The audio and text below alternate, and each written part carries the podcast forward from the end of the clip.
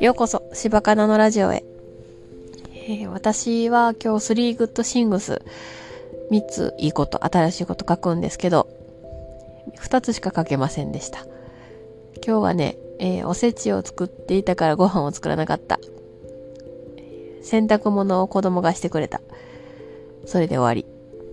ちょっとね、仕事でもやっとすることがあって、それにちょっと引き込まれてて、なかなか思いつかなかったです。まあ、来週の手帳の仕込みはできたんですけど、まだ今週の振り返りが、もうできたか。できたけど、なんかね、で、そのもやっとしたことについてリフレクションとマインドマップ書いてみました。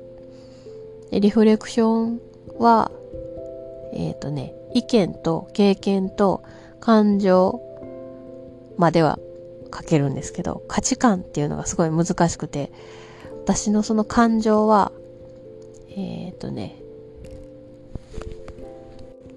うんざりと苛立ちでした。すごいぴったりな言葉だなと思って、そこからの私の価値観は責任っていう価値観があるなって思いました。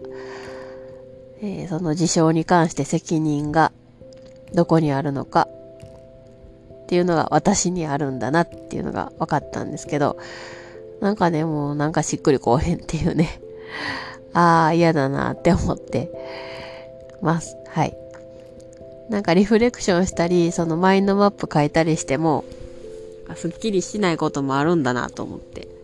なんかすごい、今までは、パーッと、パーッとすっきりしたことが多かったんで、ずっともやもやしていると思いながら、ちょっと一回寝かしてみた方がいいかなって思ったりします。なんかね、すいませんって言い過ぎてもうしんどい状態です。なんで私の今の心の安全が一個も保たれていないっていう感じです。だからいいことに関して、いいことや新しいことに関して全然目が向けられてなくて、あのー、とても今心がもう、あの、安全じゃない感じです。そんな状態でこんなポッドキャストを話している変な人です。ね。うん。いや、これもね、私のちょっとしたストレス発散なのかもしれない。